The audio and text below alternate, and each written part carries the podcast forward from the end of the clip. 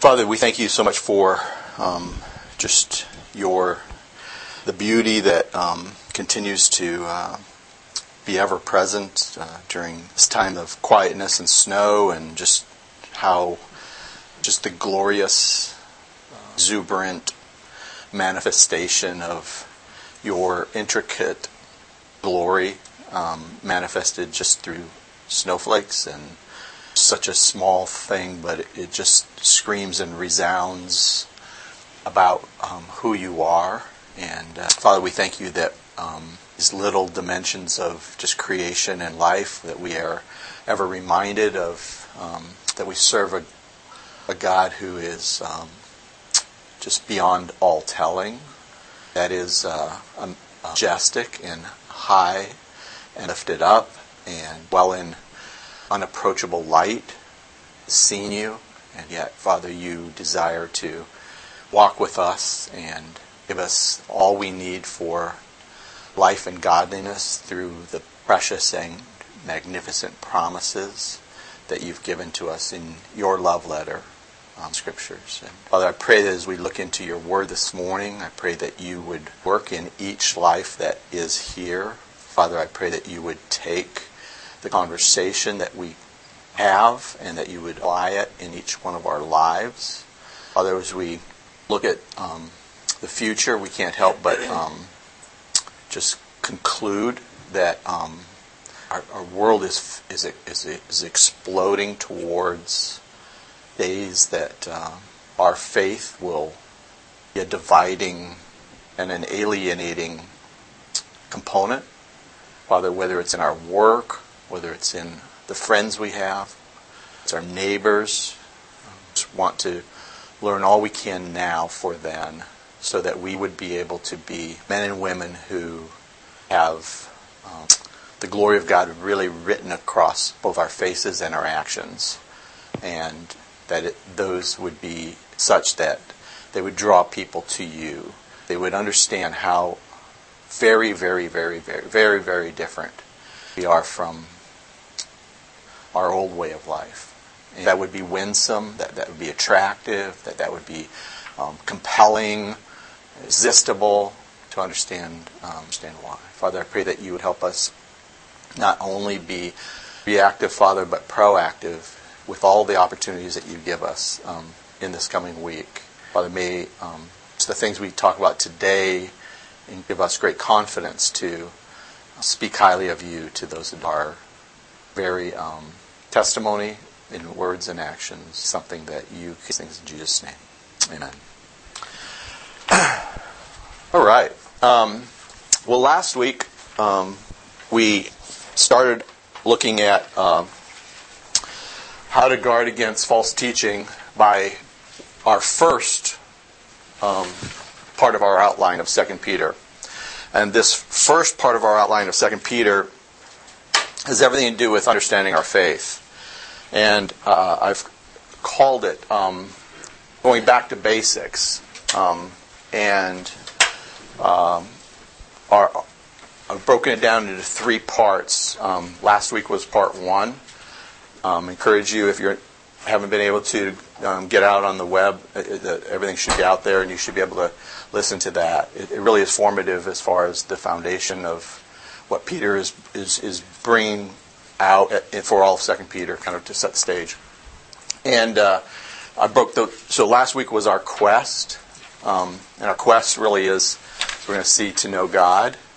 Um, this week will be part two, which we'll look at our journey, and our journey is really about like what does what does God want us to focus on, like like if He gave us like the seven things, what would they be? you know, um, some some people wonder like like is it that clear in Scripture? Well, I'm, the great news is it actually is in this passage. It's very clear. And then um, next week will be um, our results. And so our results really are um, what what how does God actually define success for us? Um, And so I talk about our results and therefore our success. So our quest, our journey, and our results um, is how he breaks out chapter one, verses two b through chapter eleven. And we said last time that the theme, the major theme of, of Peter is kind of on this right-hand side. He says, this second letter in chapter three, verses one and two, Beloved, I now write to you in, in both which I stir, stir up your pure minds by way of reminder that you should remember the words that were spoken by the prophets, by Christ, by the apostles. Um, and he's to remind us of those things. So last week, in, in looking at our quest to know God, um, just a couple, two, two, two quick uh, uh, reminders of what we talked about. We looked at um, four parts of this. One was um, our passion, and uh, and he says, uh, grace and peace be multiplied to you in the knowledge of God and of Jesus our Lord. So our passion really is to know God. And we looked at Jeremiah nine twenty-seven, and it says, you know, God's God's the one speaking. He says, yeah, I delight in these things that you know and understand me. It's like, like that's like cool. Like that's what God really wants us to be passionate about. He says that's the most important thing to him that he delights in, is to know God. And we looked a lot about what is it what does that look like and mean? And he gives us his sufficiency in verses three and four here. It says, seeing that his divine power has granted to us everything pertaining to life and godliness, through the true knowledge of him who called us by his own glory and excellence. By these, he has granted to us his, magnific- his precious and magnificent promises. So his sufficiency breaks into his power. His, his divine power is the one, it's his resurrection power that has given us these things, okay? Number two is provision. Everything pertaining to life and godliness. It doesn't leave anything out. It's so holistic. It's so all-pervasive that it literally like sets the stage to say, like, in so many words, like, with all of this, why aren't you becoming all you can be in Christ and knowing God? Why wouldn't you want that? Why don't you do that? In so many words. Okay? And so his provision is everything tied to that. Um, and he says, through the true knowledge of him who has called us by his own glory and excellence. So his procurement, the way in which he has procured this for us, is his own character. His own character called his glory and his excellence. His glory is, is, is the is the aggregated manifestation of all of the character traits of who God is, manifested in unapproachable light. That's his glory. And his excellence is his, his more... Uh, Uh, his um, his character as as it pertains to the the the, the greatness of it, and so um, and he says, for by these he has granted to us his precious and magnificent promises. So what what the point here is is that like like we only know God because of the Scriptures. We can see his dimensions of his character based in his creation. But we re- really just, we know him personally through his Scriptures. And it's his Scriptures that he calls precious and magnificent. And precious is like, um, like, like to die for. It's like, like uh, priceless. Priceless promises. And magnificent are things like, like, whoa, like, like stand in awe, like, like be... be aware of, like, like this is amazing. That's magnificent. Um, and so it's his sufficiency that he has given to us um, in these things. His character, all we need for life and godliness, his the Word of God to get us from here to there. And as a result of this, he says, in order that, what what is God's purpose in it? In order that by them... Okay, by them, by these magnificent promises, okay, and his character, both together, right, you might become partakers of the divine nature. What did that mean for you who were like here last week? Anybody? Isn't it pretty presumptuous that we can have be, become partakers of his divine, of his of the of the divine nature? When you read that, isn't that pretty presumptuous? What does that mean? Think. Children of God, yeah. Isn't it, isn't it just appropriate that children take on the character of their parents? Isn't it just like appropriate? It's like children of God, yeah. Amen. Okay, so this is like just becoming more like Christ. That's what that means. That's what it means to become partakers of the divine nature, because Christ is the is the visible manifestation of God, right? He says, I came to interpret God to you as as people. And so our manifestation of the Godhead is the second person of the Trinity, and therefore that's why we have um, it's His character and His nature that we can assume and be, and, and and become more like. And and I'll just suggest, I'll put on the table, like like look up God in the dictionary, and every one of these character attributes of who God is, it, He is the He is the He's def, that's His definition. Like that, like love or majesty or glory or you know mercy or I mean you just name it.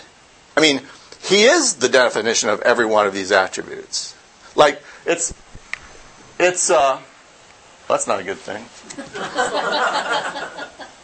um, he is literally the, um, the the standard of every one of those things.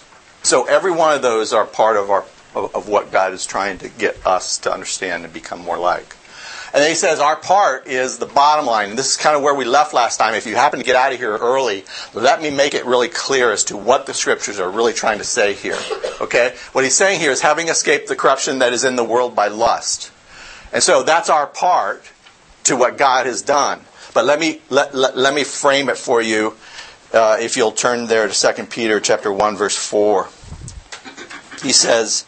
Um, uh, For these by, he has been granted his precious and magnificent promises in order that by the, by the, by them you might become partakers of the divine nature. And here's where I would insert a word. After having escaped, and the word escaped is to flee from, to have fled from the corruption that is in the world by lust. Okay? So what he's really trying to say here is as we passionately pursue knowing God through his precious and magnificent promises... lean fully into the power of his resurrection, okay? We have everything we need to please God as we decide to turn from the lusts of the world that corrupt and deceive our souls. So as we're in the process of saying no to sin, follow me, we are in, in the process of becoming more like Christ. It's like those two are one hundred eighty degrees difference. And so as we make the decisions in our life to please God, which is where it's the fork in the road in our lives, is, is where decisions are. That's that's where we move forward, and that's how we please God, according to Hebrews chapter eleven, verse six, right? By faith, we please God. Well, faith is a decision of the heart to trust in God. Okay, so by by as as we do this, then we are in the process of becoming more like Christ and pleasing God. Any questions on that? Does that make sense? Any observations from last week that you wanted to bring out before we got started this week? Any anything that kind of reverberated in your mind and heart from last week? I know I talked to a number of you kind of offline a little bit and a lot of good conversation. I know one of the thoughts that um, that I'll throw out there is that um, knowing and walking with God is not the same as um, necessarily um, uh, doing all the right things. Anybody want to build on that? Thoughts? It's your motivation of your heart, yes. And and there's a, there's there's an experience of intimacy that comes with the, the, the closeness and the fellowship of the Lord that is actually, it's an experiential um, dimension of our relationship with God that just is communion, it's fellowship, it's closeness. And that is built on, as we looked at last week, the process of beholding God. And we'll we'll get to more of that uh, as we go through um, both this week and next week. But the but the journey is is is the encounter to encounter to encounter to encounter where we behold God in the Scriptures. And he becomes evident, you know, and he shows up. He's like, he shows up. And he tol- tells us who he is and, and he tells us who we are. So it's that process. Any other thoughts on that? Makes sense? Just to play a game with it, uh, it's like we got two foundations side by side. One foundation you can call sin. The other foundation is godliness. Mm. We're standing on both mm. of them. Mm. As we shift our weight toward God, mm. it has to come off of the sin foundation. Mm. So they're, they're directly proportional. Like you can't have both go up at the same yeah. time. that, that's a good way of saying it. It's a good metaphor. We're trying to shift our weight as much as we can toward the godly side. Yeah, that's a really good metaphor. Uh, any other thoughts? Yeah. I do today. After. Yes. Yes, it does. Because you're, but what you're what you're saying is like the little decisions in my life to please God or please myself, let's say, um, become harder as you f- go down the down the road. You know, um, it gets harder to change. I'm saying, um, it. You know, w- when we p- choose the harder decision up front, it becomes a little bit easier down the road to continue to go that the same the right direction that we want to go in. Um, good, good, good thoughts. Okay, great. Well, let's jump into um, our journey to become more like Him. So, my uh, the goal, the learning objective I have for today, okay, is to understand what to pursue in our lives to become more like Jesus.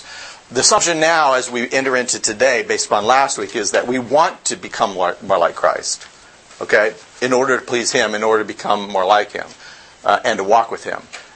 My, the premise of today's time together, okay, takes it to the next step. Okay, then assuming, Mark, you know, I checked the box and I really want to do that. Like, I want to move in this direction. This is a this is a this is a quest that I want to take, which is to become a worshiper of God, and know God. Okay, then then the next question is, well, then what do I do?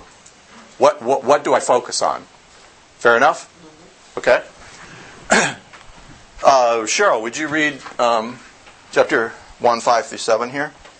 Now for this very reason also, applying all diligence in your faith, supply moral excellence, moral excellence, knowledge, knowledge, self-control, your self-control, perseverance, godliness, godliness, brotherly kindness, brotherly kindness, love.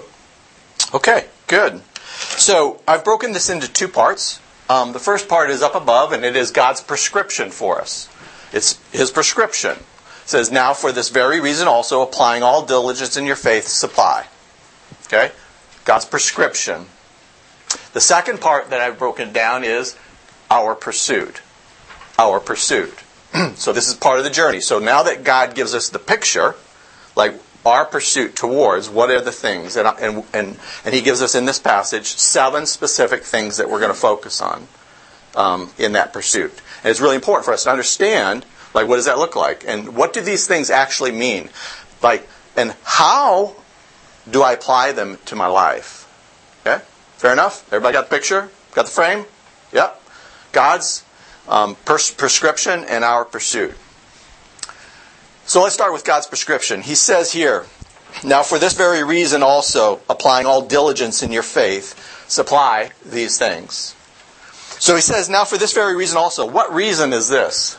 What reason is this, do you think? What is the reason he's he's connecting back to in the text? What is the reason to do this? Thoughts? That we're moving, promises. Okay. We're moving forward. Yeah. Because of those promises. Yeah, that we're moving forward because of the promises. Um, any other ones? Pardon me? Our knowledge. Our knowledge of God? Okay. Yep. Okay. Yep. Um, as we're in the process of doing that, you know, focus on these things. Yep. And that He's given us everything, right? Everything for life and godliness, right? So three and four, because we've been received everything pertaining to life and godliness, and, and number four, verse four, because of these precious and magnificent promises. Um, those are the reasons um, that he says um, to apply all diligence. Um, apply all diligence. So applying all diligence um, is an interesting Uh, prescription that God gives us here. So even though God, through Christ, has granted us um, a perfect salvation, a complete salvation, He comes out and He exhorts us to something. And this exhortation is that we would, as a result of this, and knowing it, that we would like respond to that exhortation, that admonition, with everything we have. So his point is like, don't be half-hearted about this incredible salvation that we've just painted the picture in chap in in First Peter, uh, the, in First Peter, and now in in the beginning of Second Peter. Like, like stand in amazement of it, woe about it. Like, then therefore it should um, it should capture your whole soul as a result of that. It should be like all in as a result of it. Um, so turn with me. Um, we're going to look at quite a few verses in our time together, so get your fingers kind of there. Just always keep your finger in the First Peter if you can, and then we'll flip back and forth. So to begin with, let's take a look at uh, Philippians chapter uh, two, verses twelve and thirteen. Philippians two, chapter twelve, uh, verse twelve and verse thirteen.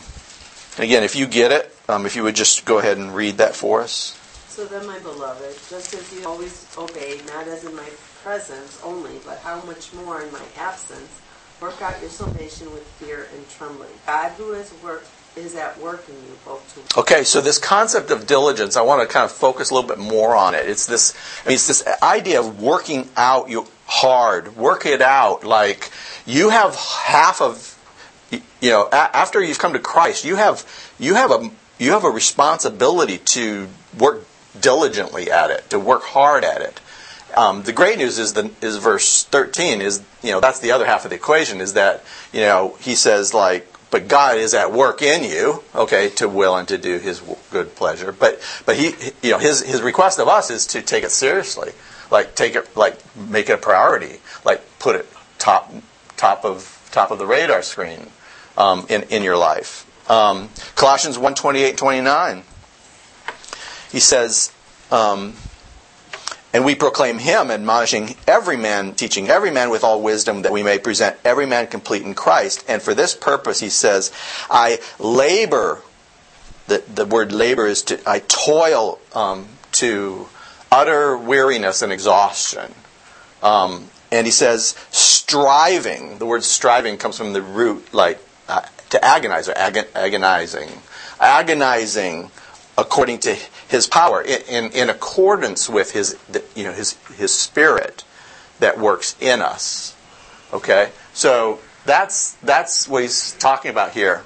It's um, it is uh, um, uh, a, a key element here that says like we would respond rightly in our life. So the word applying means to bring in or to supply. Uh, besides, I'll talk more about that in a second.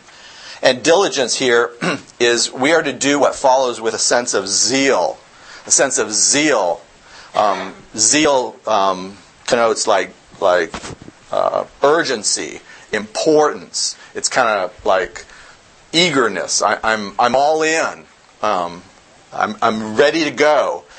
Uh, I I really want to take the hill, um, so to speak. Uh, turn with me to Proverbs four twenty three. Proverbs four twenty-three. Your heart with all. Okay. So when he says keep your what keep or watch over, New American says, your heart with all diligence, for for from it flows the springs of life. What, what does he mean? I mean, what what does the diligence component of this mean? Does anyone have a different translation? Guard your guard, guard, guard. like like fortify, garrison. Fortify, garrison, guard, watch over. What, what, what is that? What, why? What, what, why? Why spend so much energy, according to the, according to um, Solomon? Kind of like Pastor Mike's example, bottles and what's inside yep. the bottle. When your heart begins to get corrupted or turn towards irritation and impatience, away from your selfishness. Yeah, yeah, it, it's what's inside. And so his point is like. Like, it's our hearts that determine our actions.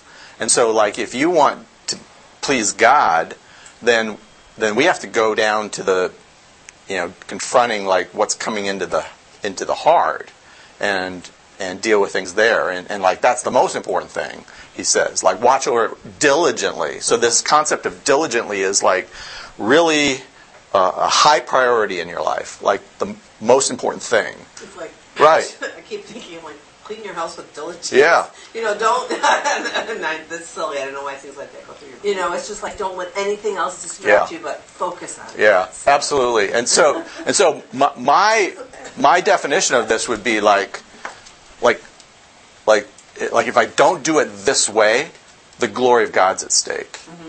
That's how I think about it. If I don't do it this way, quote, with all diligence in my life, the glory of God's at stake somehow. That changes everything for me. Like that, I get that. Like, wow. Yeah. um, so, oh, before we go there, I wanted to uh, look at a couple more verses because there's a couple like important learnings I've had here. Um, so, keep going on Proverbs twelve twenty-seven. Okay, prizes his possession, or the, another way of uh, another translation doesn't so much speak of the uh, prey as much as the how the the how diligence is actually a precious possession, kind of a play on the prey kind of thing, um, very much so. So precious possession. Yeah. What's that saying then? It's saying like lazy man doesn't roast his cat and cook it well. Right. Just eats it without even. Right. Doesn't doesn't go at it diligently, you know, to, to do it like it should be done. Yeah. Yep. Uh, turn with me to Romans twelve. One of the things that um, I was personally um, confronted with in in leadership was this concept of diligence. So turn with me to Romans twelve. Um, would somebody read verse um, eight? Who exhorts in his exhortation, he who gives with liberty, and he who diligence. Okay, um, he who leads lead with diligence. So what? How? So, so describe for me might, maybe what that might m- mean from an implication perspective as a leader, because he's saying very clearly, here are the here are the gifts, and like as you do these, like do this. Like he doesn't say like, and for mercy, do it with diligence. Talks about leadership, leading. When you lead, lead with all diligence. So what what might that what help you there? It's a dedication to the yeah. to the position. Yeah. You don't take it half-heartedly. Yeah. And you're doing it not for the position, right? But you're doing it for the glory of God, right? So, like, let me give you some examples. Like, I mean, this this this verse alone, like, day in and day out, um, I make decisions around this verse alone. And what is it like? I ha- I like my discretionary time. How about you? But I do. um, but you know, I have been, I, I'm involved in lives too, and so like, like, like do your get perform your ministry with all diligence means that like you, you choose to not uh, please yourself. You choose. Please God by even doing the hard things, the tough things, things you, you'd rather not do, if all were equal.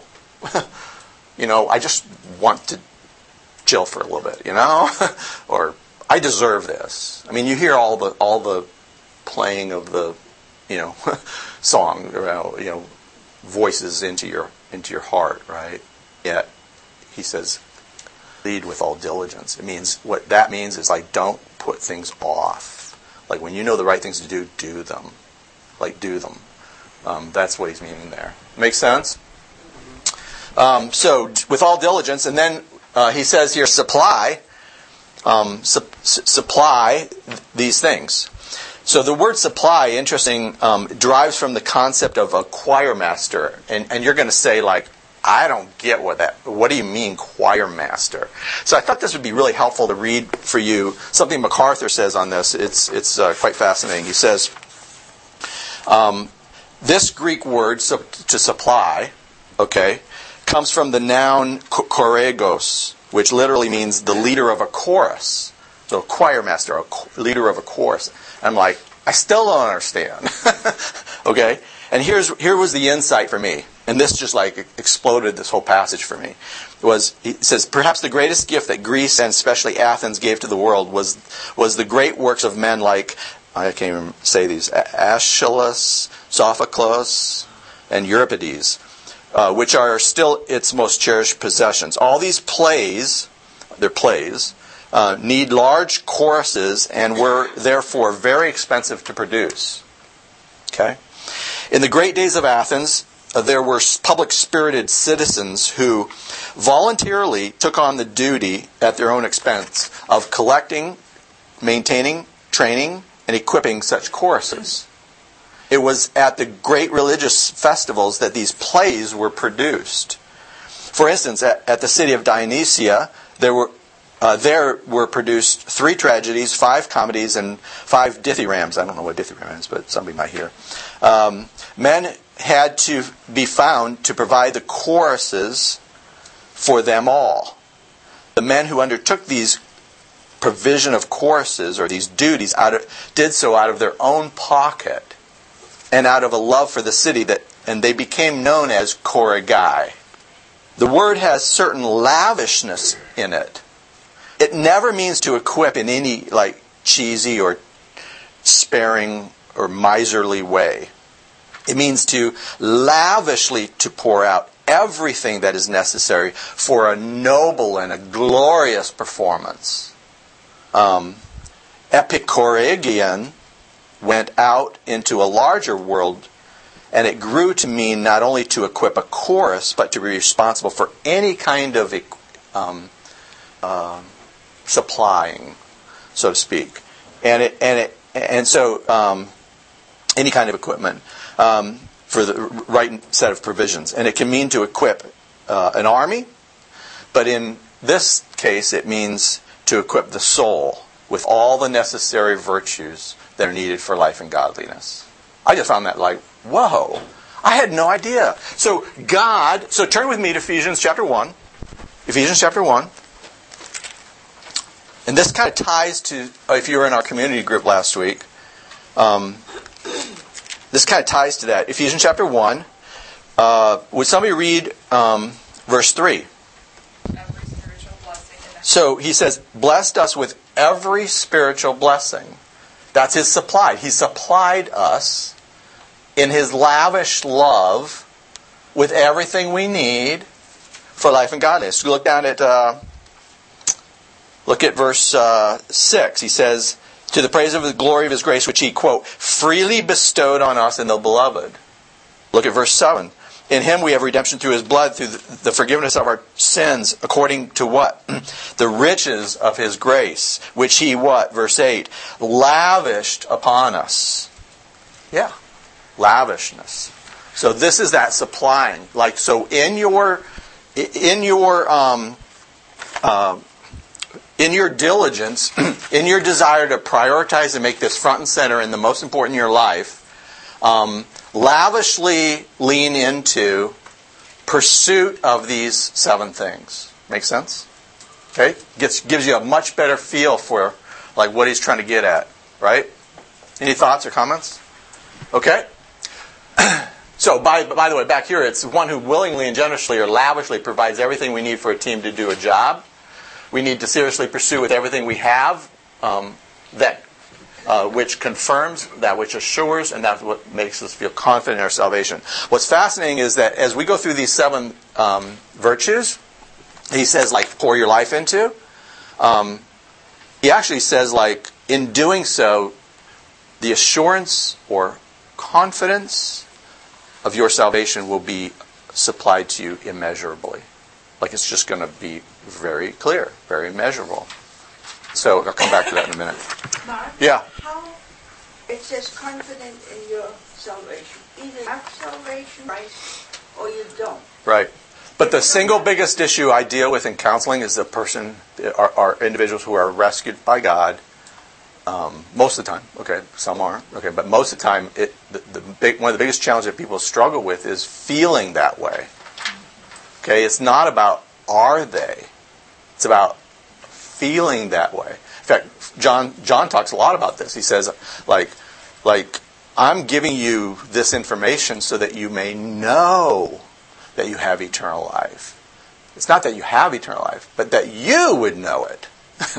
Big difference. Okay? And so that's a key thing. And that's what he's saying here. It's like, as you're in the process of pursuit of these seven things, the, the revert, back to what Cheryl was saying, you know, like when you're doing this, okay, the natural outcome of this in a directly proportional way is that is your heart and your soul will be assured to this end. That's what he's saying. I, I find it fascinating. It's really cool. So as a result, let's let's get into it. All right, our pursuit. First one's moral excellence. moral excellence. This number after each of these is how many times in the Scriptures that word is actually used. Okay? So this is only used here in the Scriptures. One time. Um, this phrase uses the distinctive word in the classical Greek for virtue.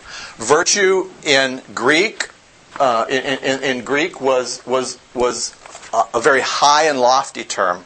It was like um, it was it was something that was divinely endowed by the gods, so to speak. Like it only came from them. It didn't come from us. And um, and as a result, the outcome was like moral heroism. So they like put these people up as, you know, you know, on stage, you know, like these are the people who, you know, have this, you know, so they became, you know, quote, famous uh, to, due to what they had done, so to speak. Not who they are necessarily, but what they had done. So that like brought it to a high level. It also came to encompass the most outstanding character quality of one's life. Character quality of one's life. And um, that could be, in in in our world as believers, moral uh, um, moral excellence came to be known as, like, I'll call it integrity or purity. Like, like our lives line up with what we say we live for and and, and agree to and, and desire to want to pursue. So when that when those are in alignment, like who I am and what I do, and what I want to live for, when those are in alignment, moral excellence exists. It exists. Um, last week we looked at Second Chronicles sixteen nine. You remember that one? He says, the eyes of the Lord are running to and fro throughout the whole world, seeking whom He um, would, you know, uh, uh, pour His time and energy into, so to speak. And those are ones who uh, desire to um, have their heart completely His. Right? Remember that? So when we talk about his, their hearts be completely His, that's an act of our will. That's a desire that we can just like put an anchor down today and say, from this day forward, I want to be have my life um, be, be be be be characterized by um, being completely His. Like, what does that look like? What does that mean? I mean, we could go for um, sessions and sessions to talk about like the application of that in our life. But that's what God says. Like, and I don't know about you, but I want to be one of those men, those those people who, whose whose whose hearts are, are, are completely His. So turn with me to uh, Ruth. Ruth is a hard book to find. It's in the Old Testament. It actually lands between um, uh, Judges and Samuel. Ruth chapter uh, three, verse eleven. Would somebody read that for us out loud? Yeah, my daughter. Worthy woman. Anybody got a different translation? Noble. Noble character. Any other ones? Woman of excellence. Woman of excellence. So this is what? That her her her life, her actions line up with her character, which line up with her desire to want to please God, right? All those kind of in line. Um, very much so. Um, Psalm one nineteen, verses nine through eleven. Psalm one nineteen, nine through eleven. Go ahead and read it. You got it? How can a young man keep his way pure? By living according to your word. It shall be stray for your commands. Word in my heart, that I might not sin. Okay, so nine and eleven are sandwiches of verse ten, which is, how does this happen? It's with all my heart that I've sought you. Go back to chapter, or go, go back to verse two. He says, for those who seek Him with all their heart. Same thing.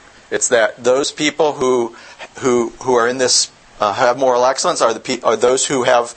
I have a have a desire. It's not like they, they're perfect, but they have a conscientious like decision of the heart that they want to please God and they want to pursue Him like that. And so their their lives are lining up with that pursuit, if you would.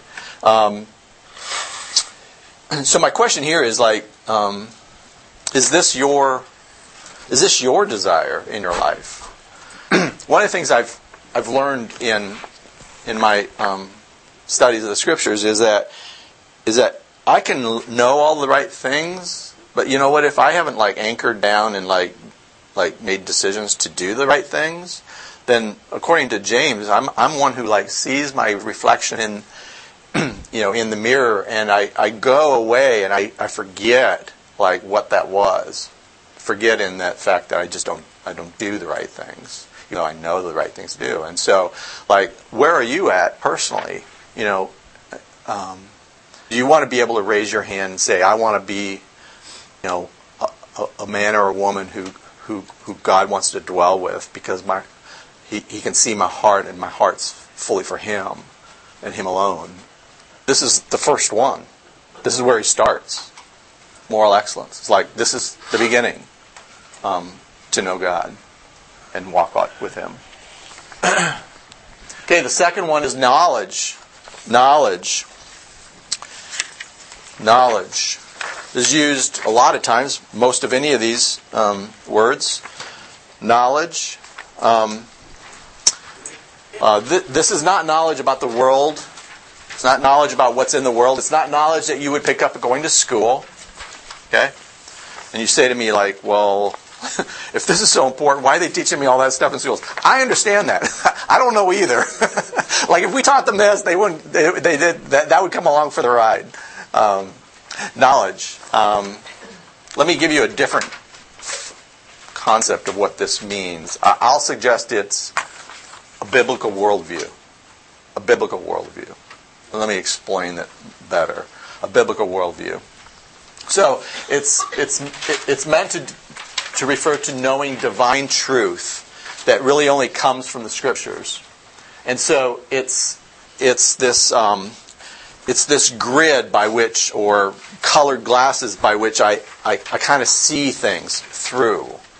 Everything happens in our life. It happens to other people. But, like, how I view what's there ha- has to be, it's either going to be my perspective, or it's going to be um, a, a, a biblical view of that, which, uh, like I said before, is almost always one hundred eighty degrees difference.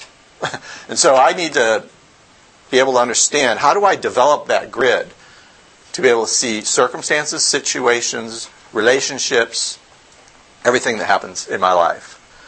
Okay, so um, he says it's it, the the way to do this. Um, he's already talked about is is through a true knowledge of the Lord Jesus Christ, through a true knowledge of the Lord Jesus Christ.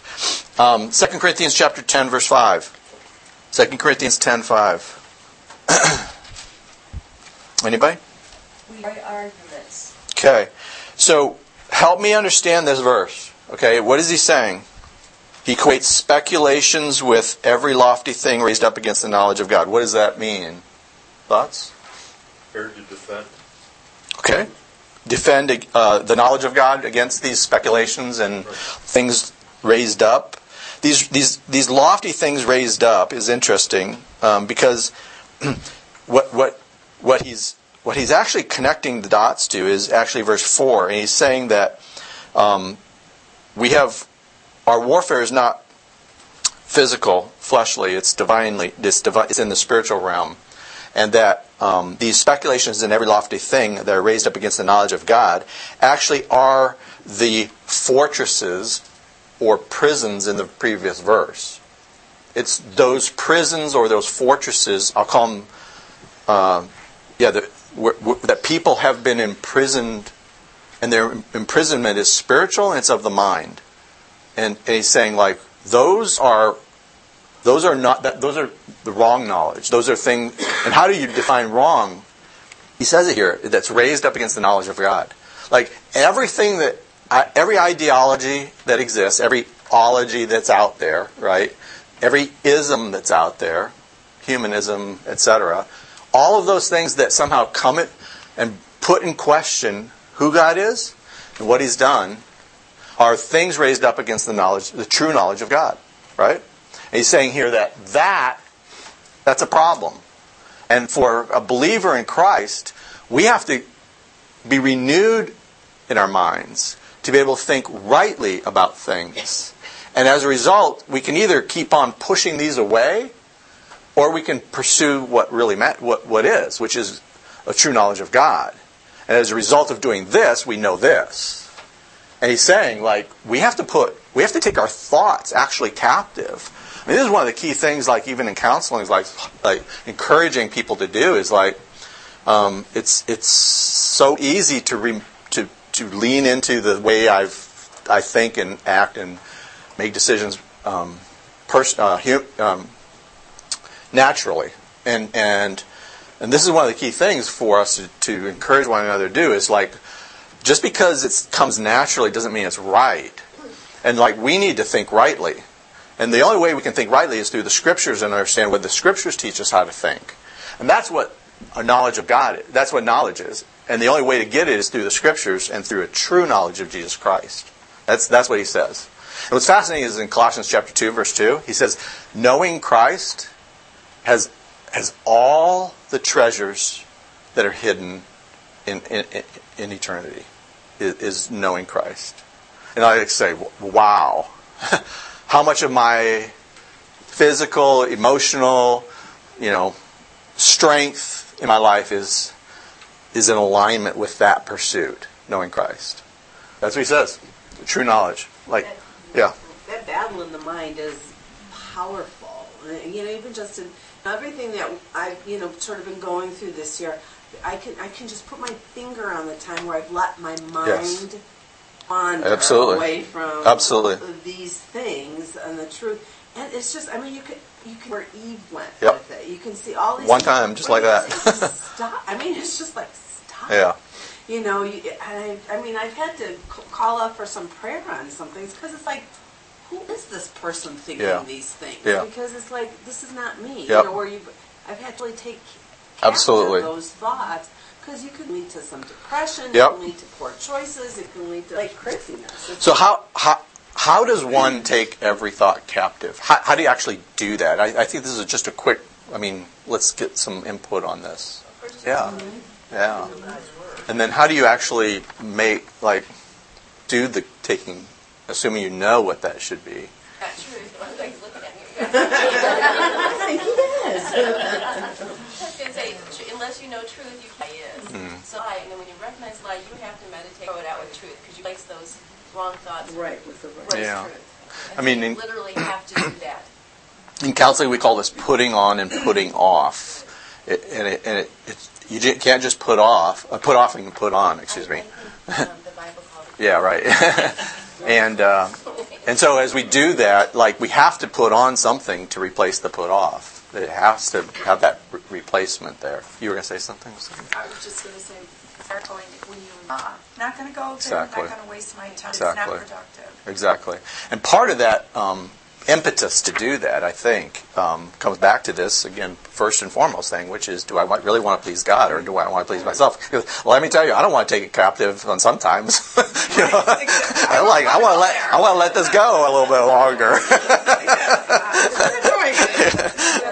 I, I just, I know that, you know, many years ago that Barb Wilson just had this stop, verse, pray, obey. Mm. You know, and it, I mean, there was times that I just knew I just had to stop. Yeah. I'm like, I mean, I had to talk out yeah. loud to myself, yeah. you know, and and uh, and apply God's word. And, and then, you know, it's that little wide choice, yep. that little point in, that I choose to go the and right way. And sometimes it is hard, and sometimes you don't want to do it no. that way. I and it takes you. This is like what Paul talks about in Philippians four, where he says, practice these things. Yeah. He knows it's not going to come That's to right. Play. Yeah, very like much so. Athlete. Yep. You know, you got to discipline yourself to that end. So we're going to talk a little bit more about that in the next one. yeah. Sometimes it's hard. So this is... Uh, This is the truth properly understood and applied. Francis Schaeffer asked that question. If you knew him and some of his his, read, his reading, his writings and his videos, was like, how then should we live? Like, knowing this, how then should we actually live our, our lives? Um, the sense here is that I can't really understand life as we know it until I am in the process of having my mind illuminated and accurately enlightened about the real truth from the Scriptures. The real truth from the Scriptures. So it is in the it is the process of acquiring the mind of Christ um, that that gives me the ability to think rightly and to um, hold every thought captive. So it is that process of acquiring the mind of Christ that that happens that way. Any last comments around knowledge? Again, knowledge of God, knowledge of Jesus Christ is what he's talking about here. Putting in place, as we said, a biblical worldview. Okay? Next is uh, self-control. Self-control, another word. It actually means to hold oneself in. I like, kind of like that one. That was interesting. Hold oneself in. Um, it was used by athletes who sought self-discipline and self-restraint. to master their bodies into submission. Turn with me to Galatians five eighteen. Galatians five eighteen. I'm going to read that. You are led by the Spirit, you are not under. Okay. And then verses twenty-three through twenty-five says, uh, he actually puts self-control as one of these fruits of the Spirit, right? And he says, verse um, twenty-four, now those who belong to Christ Jesus have crucified the flesh with its passions and desires. If we live by the Spirit, let us also walk by the Spirit. And so the concept here is like, you know, as we're in the process of saying no, as we're in the process of disciplining ourselves, as we're in the process of of of of self-control or restraining ourselves from things that that matter not to do, okay? He says that that we're in the process of of demonstrating or learning what self-control is is all about. Um, those uh, athletes would also abstain from rich foods, wine, sexual activity, um, in order to focus their strength. So it's not just about saying no in these in, in this framework of learning self-control. It's about focusing on the right things. Back to what we just talked about, putting off and putting on. And so as we do this, it's, the focus with all our strength is now on what we just talked about, acquiring a true knowledge of Jesus Christ. And as a result, having the ability to understand, have wisdom accordingly. Make sense? Self-control. Um, this is the discipline in our lives to make right decisions for the right reasons. Right decisions for the right reasons. Um, t- t- turn with me to Hebrews chapter five. Hebrews chapter five. Verse fourteen. This is kind of what Sally was just talking about a second ago. Hebrews chapter five, verse fourteen. Would somebody read that? Solid food is for the mature. Okay. So, um, for the mature, the ones who are becoming complete, growing in Christ, uh, who because of practice, again, discipline, self-control, okay, regimen, have their senses trained to discern good and evil. They have the ability, when something comes up, to be able to to determine like what it really is, what, what what's there. Uh, I see this manifested many times in somebody who you just know, like like if you have an issue, like you can go to that person, and like they'll they'll they really care about trying to Uh, establish a godly point of view on that on that issue, and they'll give you good, wise counsel, and they'll many times won't tell you what the right thing to do to do is, but they'll give you an ability to think rightly about it, and and help you navigate that. That's priceless. That's really worth worth everything. So, self-control, help make the right decisions. Next one's perseverance. twenty-one times in the Scriptures, perseverance. Um, this literally um, uh, talks about patience and endurance in doing what's right in the midst of temptations and trials. And the interesting thing here, perseverance is manifested not just in a situation at one time, but usually over time, over a period of time. Um, I thought MacArthur did a really good job on this one too. Uh, let me just read this to you. That, and he, he quotes Barclay. And he says... Um, This word perseverance is the word hupomone, and it's translated patience, but patience is too passive of a word. Cicero defines patientia, its Latin equivalent, as, quote, the voluntary and daily suffering of hard and difficult things for the sake of honor and usefulness, end of quote. Didymus and Alexandria writes on, uh, Didymus of Alexandria writes on the temper of Job, quote, it is not that the righteous man must be without feeling, although he must patiently bear the things which afflict him, but it is true virtue when a man deeply feels the things he toils against, but nevertheless despises sorrows for the sake of God, end of quote. Hupomone does not simply accept and endure. There is always a forward looking to it. It is said of Jesus, what? That for the joy that was set before him, he endured the cross, despising the shame. That is hupomone, Christian steadfastness is, is, is how you might de- really redefine it. It is the courageous acceptance of everything that life can do to us and the transmuting of even the worst event into another step um, on the way to glory. Love that. I have written down in here from Betty, it's viewing time with God's eye. Oh, yeah, that's, I like that. I like that. Or the situation with God's eye. Yeah, yeah, yeah and that's what that's sort of what it is. Yeah, absolutely. Absolutely. Uh, so stead, steadfastness, steadfastness. Um, okay, um, I'm, due to time, I'm going to jump uh, through these verses, and I encourage you to look at those. Um, next is godliness. Godliness. Oh, your fill in the blanks was temptations and trials. How's that? Sorry. Thank you for giving me the opportunity to make sure you didn't feel bad about it. I know. So godliness. This means reverence of God, reverence of God, or a high view of God. Those who have it properly honor God. They adore God. Um, you can tell from the way they talk about who God is in their lives. Um, so I want to I want to just frame this up. I've, I've given you a, a handout on this uh, to go deeper um, because uh, I thought it was really helpful. But when you look at godliness as kind of that middle target, so to speak, Um, that is made up of God-centeredness and God-likeness. God-centeredness and God-likeness. So God-centeredness, this is about like um, focus, like where our focus is. God-likeness is becoming more like Him. Okay? Makes sense? Yeah? God-centeredness, God-likeness. And God-centeredness Um, paints the picture from the fir- first one, which is devotion to God. Devotion to God. Devotion to God. Secondly, communion with God. Communion with God. By the way, th- this this this part of this, we could go for two or three sessions on. Um, maybe four. Um, and the next one is worship of God. Worship of God. So, God-centeredness has three parts to it. Devotion to God, communion with God, and worship of God. Okay. Whoops.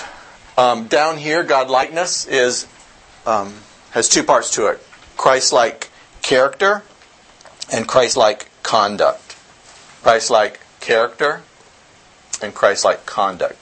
So, who I am and what what I do, right? That makes more like Christ. Who I am and what I do.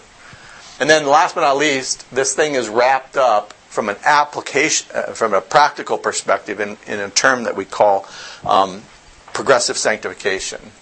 Progressive sanctification. So this is about like becoming more like Christ. It's a journey that we're all on. None of us have arrived. All of us really fall down, and all of us are in in process. So progressive sanctification. Everybody got those? I still need up there? Progressive sanctification. So becoming, focusing on who God is and becoming more like Him. Okay, that's the picture. Make sense? Okay? Um, so why develop godliness? Why develop godliness? Paul instructed Timothy. Um, he says that uh, reverence towards God, this pursuit of God, this knowing God, this uh, putting Him in high esteem is the highest priority for in our lives, in both this world and for eternal value. Has two sets of value propositions. This world and eternity. I think all of us get eternity. But what's the value proposition in this life? The present life. Oh, people can see. Yeah. Last week, if you, if you weren't here, I encourage you to get it. I gave you about twenty different value propositions. like, like that was just like the tip of the iceberg. So I encourage you to go back and look at that because the value propositions are measurable. But most importantly, the results of them are contentment, joy, peace, thankfulness, gratitude, you know, all of these things of which there is no, there shouldn't be any throttle on any of them, let's say. Okay? A life centered on God will result in a passion to please Him. A life centered on God will, will, will, will um, result in a passion to please Him. A life centered on God will always result in Christ-like character, which pleases Him. Christ-like character will produce Christ-like conduct, which also pleases Him. And last but not least, the development of godliness in believers will grow as we see, quote, the day drawing near. Development of godliness in believers is is clearly set, uh, communicated in the Scriptures that it will grow as we, quote, see the day drawing near. Some great verses here. I encourage you to go look at them one-on-one. But uh, why develop it? I mean, it really matters. It's worth everything. It's worth everything. Godliness. You spend a boatload of time on this one. Any other questions on this one? Okay, let's go to the last two then. Number six, brotherly kindness. Brotherly kindness. Brotherly is used three times. Kindness is used forty-two times. It is the horizontal uh, virtue that flows out of our vertical, our vertical reverence for God in each area of our life. Did, did everybody get the one before? I didn't want to leave somebody hanging. Did everybody get the fill in the blanks from before? Yeah, yeah, yeah. Okay. Um, so, brotherly kindness is the horizontal flow of the vertical reverence in God in every area of our life. Um, when you stitch these two words together, brotherly and kindness, they refer to our devotion or our affection for one another. Um, it's like our, our, our affection for one another. Um, uh, let's uh, take a look at um, a couple verses here real quick. First Peter chapter... No, let's first of all look at First Thessalonians chapter four, verses nine and ten. First Thessalonians chapter four... verses nine and ten. It's not on here, but you can write it down. First Thessalonians four, verses nine and ten. Somebody got that? Throughout brotherly love, we do not need to write to you. Yourselves have been taught by God to love each other. In fact, you do love all the brothers throughout Macedonia. Yet we urge you, brothers, to do so more and more. Urge you to excel more and more. In what? In loving one another. Um, look at uh, First Peter chapter one, verse twenty-two. Love this verse. Spent a lot of time on it when we looked at First Peter. Uh, First Peter one twenty-two. Somebody got that? Having purified your souls for a sincere brotherly love, love one another from a pure heart. Earnestly. Don't hear that too often. Earnest. Be earnest in your in, in your love. And, and it's like um, uh, New American says, fervently love one another from the heart. The idea is to exercise that muscle to full exhaustion in your expression of love for one another. There's lots of dimensions we can look at there, for sure. Brotherly kindness. Um, next one's love. three hundred twelve. three hundred twelve times. Um, our desire to be devoted to one another flows from the love, which is the from love, which is the highest virtue of all. Again, we know love because He first loved us, right? I love because He first loved us. This is the sacrificial, self, uh, selfless love of the will. So it is literally a love that decides uh, to love. It decides to love. So it's not like as though anything else. It's like not how I feel, not because of, not for their purpose. It's because I decide to love because I want to please God. That's really where it comes from. So... It is sacrificial. It's selfless. Um, love for others is inseparable from our love for God. They are directly proportional. Um, so if we were to look at this and, and, and you kind of draw, a tri- have a triangle going up here, you're like, and this is God up here, like as as my love for God grows, my love for others is going to grow. And if that's been dissipated, it's not going to be. It's going to be further apart, and we're going to be farther from, you know, um, being like Christ. So that is like directly proportional. Or back to Cheryl's illustration, you know, you keep, like they go together. Um, you can't expect to have a love for God, according to John at least, right? I mean, his whole letter was spoken about this. Was like unless you are loving one another, and so. This this love is something that um, stems out of, he says, or grows out of um, uh, our reverence for God, both both brotherly love and love, uh, God's love, grows out of our um, reverence for God in every area of our life. So let me just summarize. You may want to write this down. I didn't put it in in the notes, but if you want to, great. So in summary, let me just land the plane if I could. That is because we have been given everything we need for life and godliness along with God's love letter.